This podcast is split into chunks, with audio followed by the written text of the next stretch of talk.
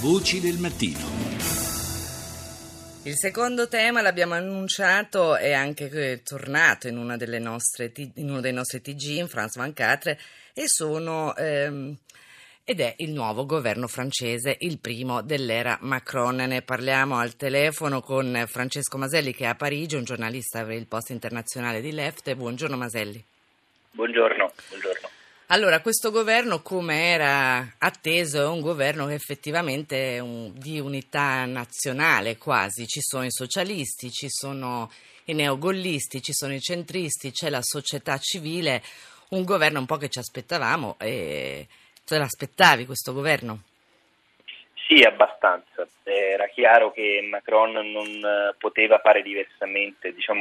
Lui ha cercato di risolvere tutti i problemi che gli si erano presentati una volta eletto, nel senso che ha ricompensato una serie di fedelissimi che sono stati a lui vicini per tutta la campagna elettorale, come il nuovo ministro dell'interno Richard Collomb, che è il sindaco di Lione, è stato uno dei primi grandi socialisti a sostenerlo, e anche Richard Ferrand, che era il segretario del suo movimento di En Marche, che ha avuto un ministero abbastanza importante, quello della coesione territoriale, visti i risultati molto diversi in tutta la Francia che abbiamo raccontato, in questa Francia che ha votato in massa per Macron nelle città e in massa per il Front National invece nelle campagne. Insomma, ci dice che il paese è completamente spaccato, quindi un posto di assoluto rilievo. E poi la metà dei ministri vengono dalla società civile, una società civile che quindi è abbastanza competente.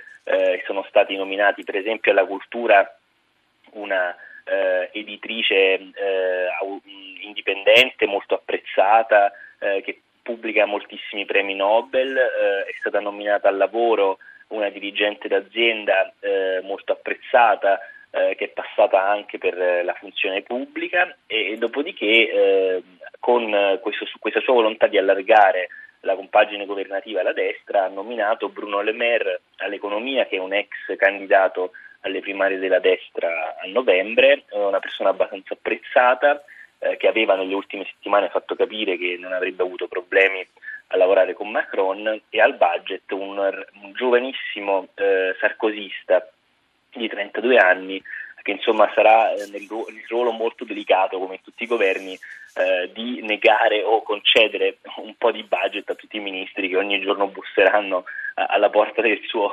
ministero, Ecco, per questi due ultimi ministri di cui hai parlato sono ministri repubblicani, sono ministri della destra e sono i ministri dell'economia. Cosa ci dice questo di quello che sarà il governo di Edouard Philippe, che è il premier, ricordiamo? Sì, il premier, che tra l'altro anche lui è di quell'area lì, è repubblicano, europeista, quindi sono anche un po', tra l'altro, queste tre persone repubblicane rappresentano un po' quasi tutte le correnti del Partito Repubblicano. Ci dice che Emmanuel Macron ha deciso di dare l'economia a una sensibilità più di destra, e dare il cosiddetto régalien, cioè la parte della potenza pubblica, ai socialisti, perché la difesa, perché gli esteri, gli interni sono dati appunto a due ex socialisti, di dare più o meno invece tutta una serie di ministeri che saranno molto importanti alla società civile, come istruzione, sanità e lavoro. E questi tre temi è stato notato che forse probabilmente la volontà di Macron di depoliticizzarli, perché siccome sono comunque dei cantieri di riforme molto importanti, Macron probabilmente, scegliendo la società civile in questi ministeri, ha cercato e cercherà di evitare dei dibattiti ideologici su questi tre ministeri, che dovranno fare delle riforme molto importanti comunque. Francesco Maselli, questo governo che è un po' di socialisti, che è un po' di repubblicani, un po' di società civile, è un governo ponte che porta Macron anche alle elezioni parlamentari di giugno. Cioè, quali sono le sue reali possibilità quando dovrà trovarsi degli appoggi in Parlamento? C'è il rischio che si crei un governo bicefalo in Francia perché non otterrà una maggioranza parlamentare, oppure il suo movimento Repubblica En Marche, come fece Berlusconi nel 94, riuscirà comunque a trovare consenso, perché di fatto non è organizzato sul territorio Repubblica En Marche?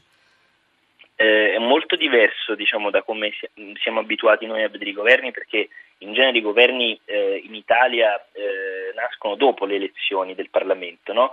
Per cui diciamo, gli accordi dei partiti si fanno quando ci si pesa effettivamente nel paese, si bilanciano un po' i rapporti di forza e quindi si fa il governo. In questo caso invece il governo viene fatto prima delle elezioni legislative. Questo vuol dire che essendoci dentro comunque delle sensibilità un po' 360 gradi, mi sembra che sia un governo pensato per restare. Se Emmanuel Macron non dovesse avere la maggioranza all'Assemblea nazionale tra un mese, il governo è fatto in modo tale da poter risultare gradito anche a una parte della destra, che tra l'altro c'è dentro, per cui mi sembra che lo schema sia questo, lo schema sia cercare di prendere la maggioranza con En Marche, nel caso non ci dovesse riuscire, accordarsi con la destra. Va fatto notare tra l'altro che Macron ha candidato 522 persone su 577, cioè ha lasciato libere 55 caselle, e sono, guarda caso, delle caselle occupate da una serie di repubblicani e una serie di socialisti, tra cui una serie di ex ministri di Hollande, per cui è chiaro che lui si prepara già da adesso ad avere una maggioranza un po' più larga, non solo Repubblica En Marche, ma una serie di pezzi ex socialisti, una serie di pezzi a questo punto ex repubblicani, perché i repubblicani che sono entrati nel governo sono stati espulsi. La grosse coalizione. Grazie a Francesco Maselli, giornalista del Post Internazionale di Left, con cui abbiamo parlato del nuovo governo francese. Adesso c'è il GR1 con Daniela Battista.